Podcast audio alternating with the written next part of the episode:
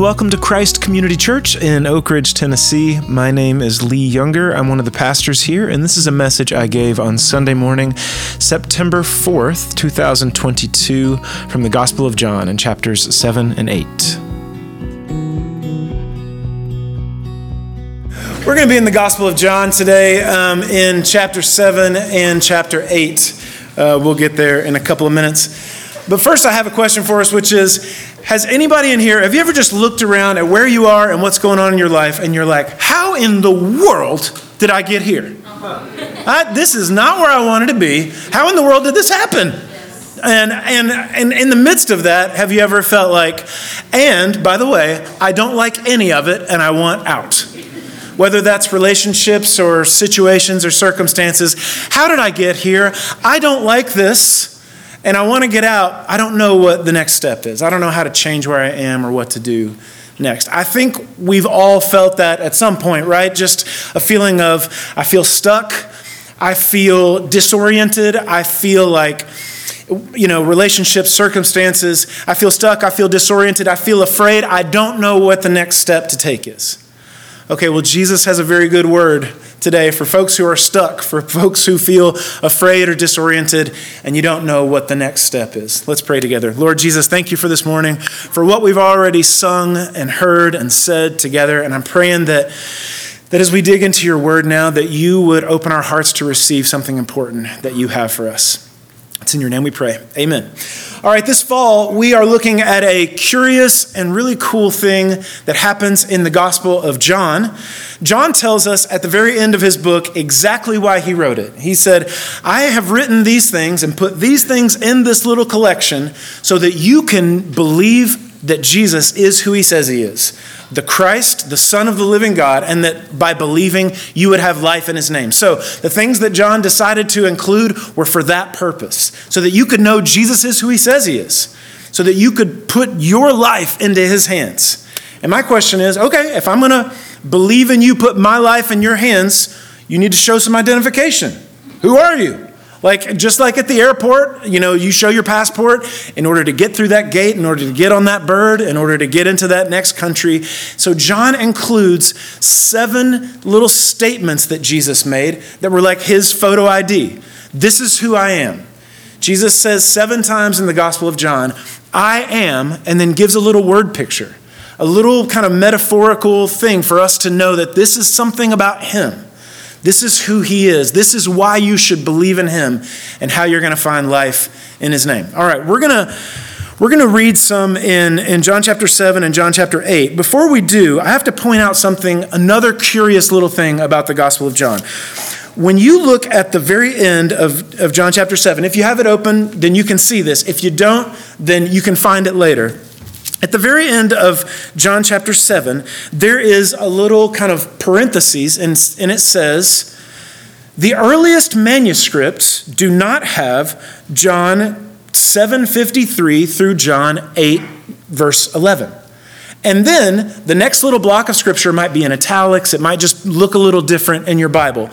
And if you've never noticed that before, or if you've noticed it and thought, what in the world does that mean? Let's talk for just a second what's going on here. Okay, so every now and then in the New Testament, you'll see this. There'll be a place where our community group was looking at one this morning, a place where your Bible just skips from like verse 10 to verse 12. And then some Bibles have verse 11, and some Bibles don't. And, and the thing is, is that there are little places in the New Testament where um, some versions have it in one place, some versions don't have it at all, some versions have it in a different place. This little block of scripture, John chapter 8, verses 1 through 11, is the very familiar story if you've been around church stuff at all or gone to Sunday school or whatever, where some people brought a woman to Jesus who was caught in the act of adultery. And they said, We have caught her in the act of adultery. Now, the law says that we should kill people like this, so we're going to pick up rocks and we're going to throw, them, throw these rocks at this woman and kill her. What do you say, Jesus? And Jesus bends down and starts writing in the dirt. Remember this? And then they start looking at him instead of her, and he says, Whoever's not has never sinned, you go ahead and throw the first rock. And so people start dropping their rocks and they walk away. And it's a beautiful story, it's an amazing story. The thing is is it probably wasn't in the Gospel of John originally. And that's what they're telling you is the earliest manuscripts don't include this right here in the Gospel of John. And you might be like, what's a manuscript? Okay, so here's how we got the Bible. Um, guys like John or Peter or Paul, whoever wrote different books in the New Testament, they would write a letter or their or their you know account of the life of Jesus or whatever, and then they would send that to somebody, to a church or to an individual person. Sometimes some of those letters went to individual people, but as soon as those people would receive that, they wouldn't just grab it and tuck it away and be like, "Oh, cool, here's a new book for my shelf." They would immediately make a bunch of copies, and then they would send that to other groups of believers, and so those copies we call manuscripts. So, like John would write this, he would send it to a church. They would immediately get it, start making a bunch of copies. They would send it to a different group. They would get their copy and make a bunch of other copies. And you have copies after copies after copies. If they had somebody that spoke a different language, or if it was going to a different group of people, they would translate it and then they would make copies of that. And what we have that we've translated into our version of the Bible has been translated to English from those copies, from various manuscripts. Now, when they first translated the Bible into English, they had one version of it. And then, since that's happened in the intervening hundreds of years, we have found earlier and earlier and better and more complete and more amazing manuscripts. And what we find is that story, that moment where they brought that woman to Jesus, wasn't always included right here in the Gospel of John. Sometimes it was at a different place in John, sometimes it was in a couple of places in the Gospel of Luke. Now, don't let your head spin too much about that it's probably not something that John wrote. But it's one of those things that's like, it definitely belongs in Scripture. It definitely rings true of the heart and the love and the, the way that Jesus treated people and the whole thing. This is one of those things you're like, I know it belongs in Scripture. I know it happened. It's, it wasn't really in this place. Because what happens in the Gospel of John, chapter 7 to chapter 8, verse 12, if you were to kind of take that little story of them bringing that woman to Jesus and kind of lift it out and then scooch those two places of scripture together, you have a perfect little flow of this big, long conversation that happens with Jesus. And that's what we're interested in this morning. Okay? So, can we change gears to that? All right, okay, if everybody's still with me. John chapter 7, Jesus was in the city of Jerusalem along with everybody else in the country. Three times a year, all the people of God would, from all over the country would all descend upon the city of Jerusalem for different holidays that they had. This one was called the Feast of Tabernacles. The word tabernacle just means tent. It basically it was camping week. And the reason that they would do this, it would be like if everybody in the state of Tennessee in mid-October took our tents to Nashville and we all just lived in tents for an entire week. It'd be weird. There'd be hot chicken, I'm sure, but like that's what they did. For a week, everybody's living in Jerusalem in tents. And the reason they did that was because Way before this, when God's people were slaves in Egypt of the Pharaoh for 400 years, God broke them out of slavery by all these amazing miracles and through the leadership of Moses, and then took them to the promised land. But bef- between Egypt and the promised land, they had four decades of wandering around in the wilderness living in tents. They didn't grow any crops, they didn't build any houses for 40 years. And God miraculously took care of them, gave them miracle bread from heaven, gave them miracle water out of rocks, and also led them around with this gigantic pillar of cloud during the day. And at night, it was a, a pillar of fire. It was their light, it was their protection, he, it was their guide. He told them when to leave, when to stay, where to park, all that stuff for 40 years. And after they got to the promised land, Moses and Joshua, they told these guys, here's what you're going to do. Every single year, you are going to come to the capital city and you are going to commemorate what we just did for 40 years. And you're going to live in tents for a week and you're going to remember how God took care of you. He gave you miracle bread. He gave you miracle water when you didn't know where to go. You had this big light in the big column of, of fire that literally protected you and told you where to go, when to move on. Every year, you're going to remember that. So that's what they were doing, and that's what's happening in John chapter 7. And there's a really cool thing that happens in verse 12 of John chapter 7. It says, Among the crowds, there was widespread whispering about him, about Jesus. Some said he's a good man. Others replied, no, he deceives the people. But no one would say anything publicly about him for fear of the leaders. As you go on through John chapter 7, what you find is everybody's talking about Jesus. Everybody's talking about Jesus and they're wondering, who is he? Is he the Messiah? Is he bad? Is he, is he somebody we should listen to? Is he somebody we should ignore? We know the leaders are upset about him. We don't want them to find out that we think he's cool or that we're talking about him because they're trying to get him arrested. But every, but Jesus is the name on everybody's lips. And they're all asking this question, who is he? Who is he? And they go along and they finally, Jesus says this amazing thing. He shouted in the middle of the whole country, shouted out at the top of his lungs, which this was really breaking character. He never did that. And then all of a sudden, he's in this conversation with everybody. And they're asking him all these things about him. He's saying some stuff about himself. The, the temple, there's temple guards that are sent to arrest Jesus from the, from the Pharisees, from the leaders. And they come back to the Pharisees with like empty handcuffs, with no Jesus. And they're like, finally, the temple guards went back to the chief priests and the Pharisees, who asked them, Why didn't you bring him in? And they're like, Oh, uh, and that what they said was, Look, nobody has ever talked like this man does. You expect us to arrest him? You need to go listen to him. And finally, they're just like, so they're everybody's arguing about this question who is Jesus? Okay, that's how John chapter 7 ends. So we're going to lift that one story out of there for just a second, okay, and then go straight to John, John chapter 8, verse 12. When Jesus spoke again to the people, he said, I am the light of the world. Whoever follows me will never walk in darkness, but will have the light of life. Who is Jesus? Is he good? Is he bad? Is he the Messiah? Where's he from? Well, I, I, heard he was from Galilee. The Messiah was supposed to be born in Bethlehem. The leaders think he's bad, but he's done all these things. If the Messiah is somebody else, will somebody else do more miracles than him? And finally, he speaks up and he says, I am the light of the world. Whoever follows me will never walk around in darkness, but will have the light of life. Okay, one of the things that I love about these little word pictures, these identification papers of Jesus, if you will, like this is, I want you to know who Jesus is. I want you to know he is, who he says he is, so that you can put your life into his hands. One thing I love about these pictures is, on one level, they're so dirt simple.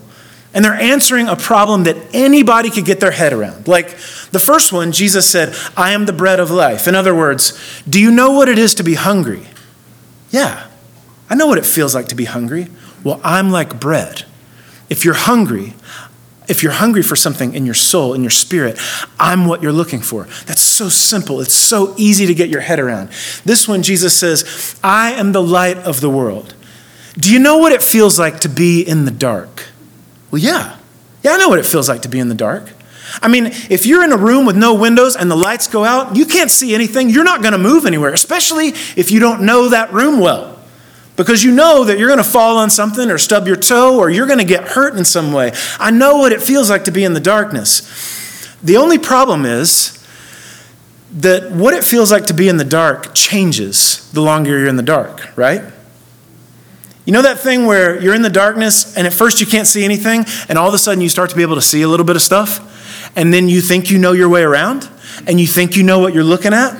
And then you walk into a wall anyway because you still can't see very well. I've been reading this week about the eye and what happens when you get in the dark. There's this process called dark adaptation, which I think is a really, really cool word. And what that means is as soon as you get in darkness, your eyes start to do this cool stuff so that you can see differently in the dark. It's your night vision. It takes a long time, but what happens is this, okay? This is really cool. As soon as the lights go out, your pupil, which is the dark part at the front of your eye, and some of you are like, yeah, I've been in seventh grade science. I remember what the pupil is, but just bear with me. I think this is really cool. Your pupil, it's like, a, it's like a, an aperture on a camera. It immediately just opens up to take in more information, as much information and light as it can, as it can possibly get. And then inside your eye, you have two kinds of cells. Does anybody remember what kind of cells you have in your eyes? Rods and cones. You guys are so awesome. Way to go. Just so many gold stars. Okay, so you have rods and cones. I don't know who came up with these names, but okay, you have rods and cones. The cone cells are like really, really micro fine, like high resolution. They do all the colors and the high definition stuff, like textures and depth of field and all that stuff. They need a lot of information, super duper sensitive. The rod cells, they're much more macro. They're like, it's, it's a blunt force instrument. It's not, not a lot of, you know, not a lot of resolution, no color, just kind of broad shapes and shades of gray. Now, I didn't know this, but when your eyes are going into night vision mode, dark adaptation, the cone cells shut off completely. They just take the day off. We're not even doing that at all. There's just not enough information for them to fire up. So it's all the rod cells, which means that when you're doing night vision, you can't see any color at all. And when I read that, I was like, I've never thought about that. I've never thought about the fact that when you're in night vision mode, there is no color. That's amazing. And it takes up to two hours for dark adaptation to get to its best version of your night vision. For you to get as good as you can see in the dark, and you have basically no resolution, you have no colors, you have almost no depth of field, you have no texture, all that kind of stuff. It's just not a lot of detail, not a lot of information. Okay, why are we talking about this? Because when you get in the dark, a process starts immediately where the farther you're in it, you think you can see stuff now. And then you start moving around. The problem is you have very low resolution, you don't have a lot of information, and you're misunderstanding almost everything you see. Okay, so if Jesus says, I'm the light of the world, you know what darkness feels like? It's like, yes, I, I know what darkness feels like. But the longer I'm in it, I'm feeling better and better about my ability to navigate this space. The problem is, you can't see anything.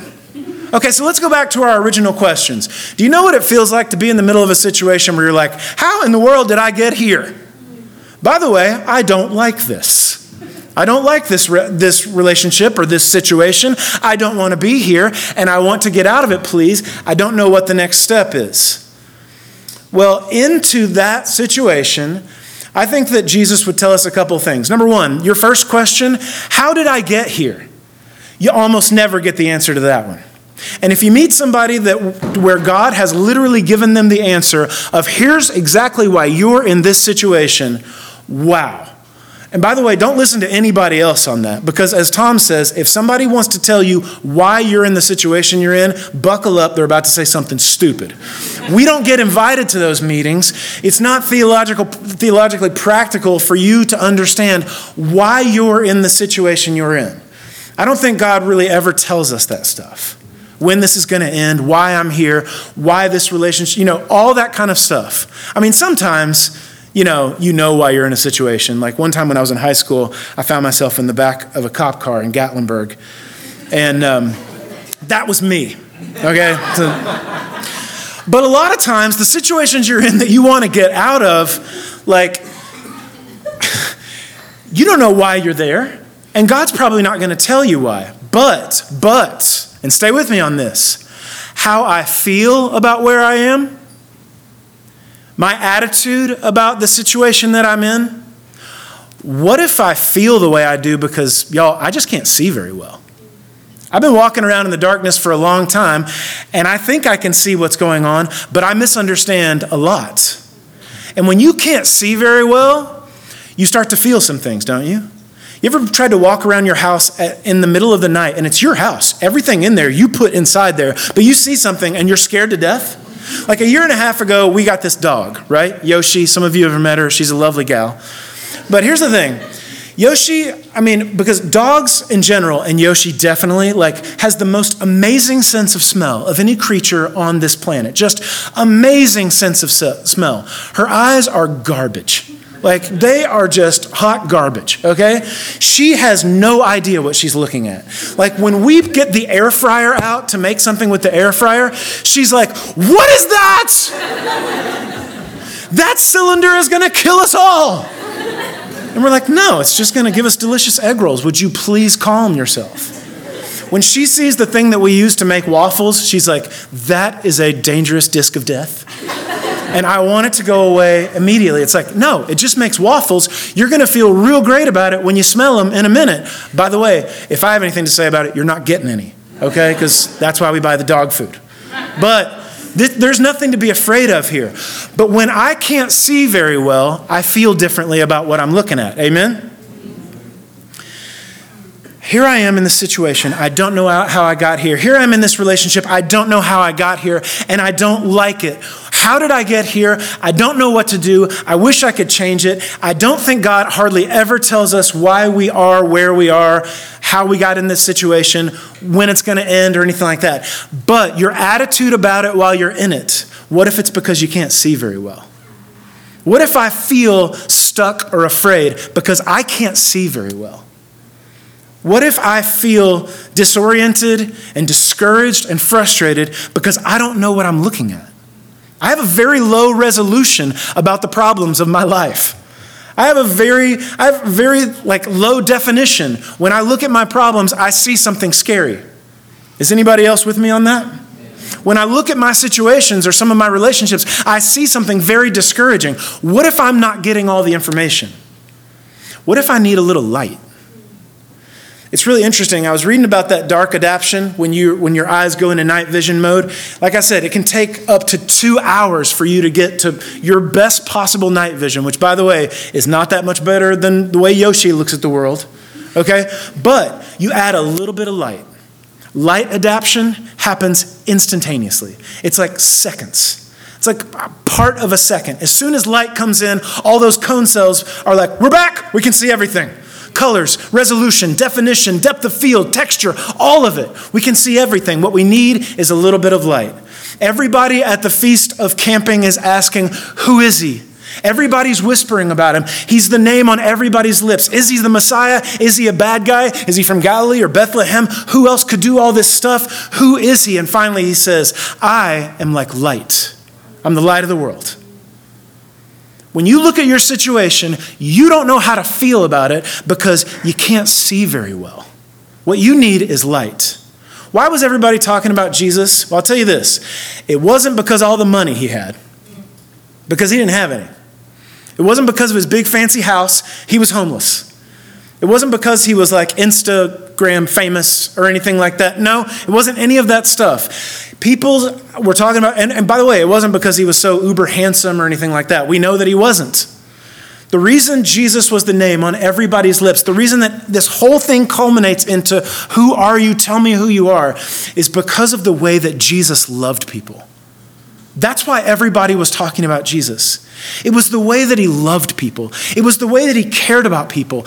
Everybody was wanting to know who is this person because of the stuff that he was doing. And everything that he was doing was out of the love that he had. There was nobody like him. If like 10% of the stories that we have of the way Jesus loved people were true, it would be enough to say, I have never in my life met anybody like him. The way that he included people, the way that he cared about people, the way that he amplified people's voices, to use the lingo of the day. I mean, he brought in women when nobody else did. He brought in foreigners. He loved them and brought them in when everybody else was trying to kick foreigners out. He loved on the races that other people avoided and hated.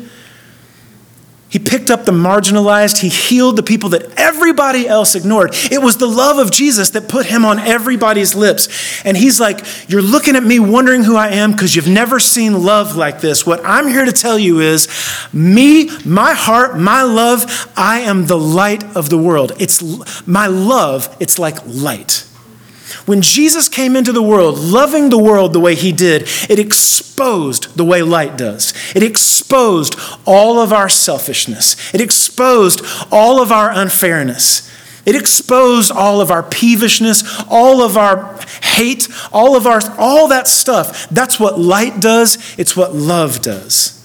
Love is like light in that love is like information. When you have more light, your eyes have more information, right? Your brain has more information to work with more color, more texture, more depth of field. Love is like that. You ever met somebody and as soon as you met him, you're like, I'll never be friends with that person? And then for some reason, something happened where there, you felt pity for them or, you or you felt some love for them, and then all of a sudden, like you saw them in a completely different way? Has that ever happened?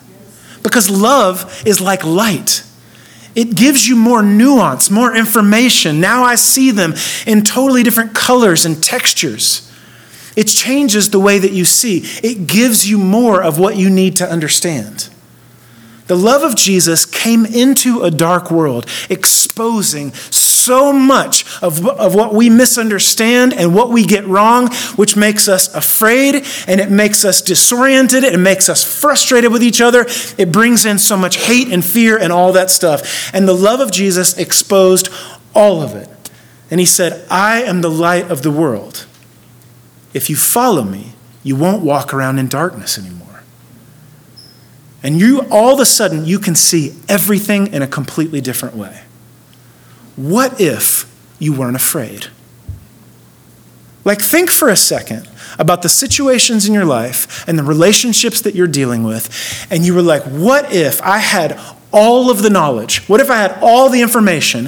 If I knew everything that was going to happen about this, if I knew when it was going to end, everything, if I had all the love of Jesus' whole huge heart for this person and this whole situation, if I knew everything and I was not afraid at all and I wasn't disoriented at all and I knew exactly what to do next, wouldn't that be awesome?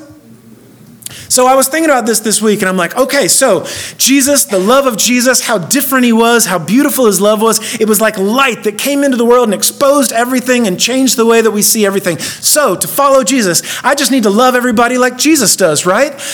I guess. Here's my thing about that. How good are you at that? Because I'm just going to point at me. I'm not very good at it. And I mean, bless everybody's hearts. I don't see you with the love of Jesus. I mean, I'm trying to. I think I do more than when I was 18 or 19 or something like that. Hopefully, more than when I was 30, 35. I hope I'm growing in it. But y'all, I'm not very good at that.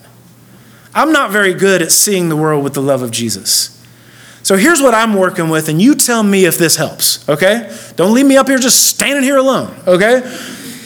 Here's what I'm working with. When I look at this verse, the thing that's so cool about it is it immediately lets me off the hook if I'm willing to be humble, okay? Because it, what he says is, I am the light of the world. Jesus, you are. You're the light of the world. I don't know how to love everybody like you do. So you be the light of the world. And he says, and then you follow me. I'm the light of the world. Whoever follows me, I know all the stuff. The love that I have has all of the detail, all of the information, all of the nuance, everything that you misunderstand and can't see. If I'm willing to start here, I don't see very well. Jesus, you're the light of the world. I don't know what I'm looking at half the time. I don't know how to look at my own life. I don't know how to look at the people in my life. I don't know what I'm seeing. I'm like that dog in my house. I'm afraid of the wrong stuff, and I'm in all up in my feelings in the wrong way about the wrong stuff. I don't know what I'm looking at. I'm going to start there. Now, you're the light of the world. You've got all the love, you've got all the information. So, Jesus, what is the next footfall of love? What is the next step love would take for me in my individual life, in my individual moment, in my individual day? What is the next footfall of love? Are y'all with me on that? Is that something that we could start to do? I don't know what I'm looking at. When I find myself feeling stuck and afraid and frustrated and disappointed, why don't we start here? Take a beat, take a knee. As my football coaches, just take a knee, everybody. Before you go off on anybody, before you lose your mind, before whatever happens next, start here. I probably am not seeing this well. I can't see very well. Jesus, you're the light of the world. What is the next footfall of love? I want to try to follow in it. I want to try to follow your footstep. So, what is the next footfall of love? Half the time, I don't know what I'm looking at. Can you tell me what the next step would be? I think that would be a really, really good place to start. I know this. When I am, there have been so many times when I've been up in my own head, so up in my own feelings, and then the situation ends and I find out I was completely wrong about the whole thing. So, what if we start with that humility and say, I am not the light of the world? He is. I don't know what I'm looking at. Jesus, what is the next footfall of love? Let's start there. Lord Jesus, thank you for this morning. Thank you for the fact that you know exactly what you're looking at. You are full of pity. You are full of care. You're full of all the knowledge and information. You see all the nuance and detail and color in every single person that you're looking at, in every single situation that we're walking through. I don't know what I'm looking at half the time, but I want to follow the next footfall of love. Would you tell us what it is? This week, this day, would you show us a footstep of love and then another footstep of love? Would you be the light of the world in our week this week? It's in your name we pray. Amen. You are seeking sacrifice.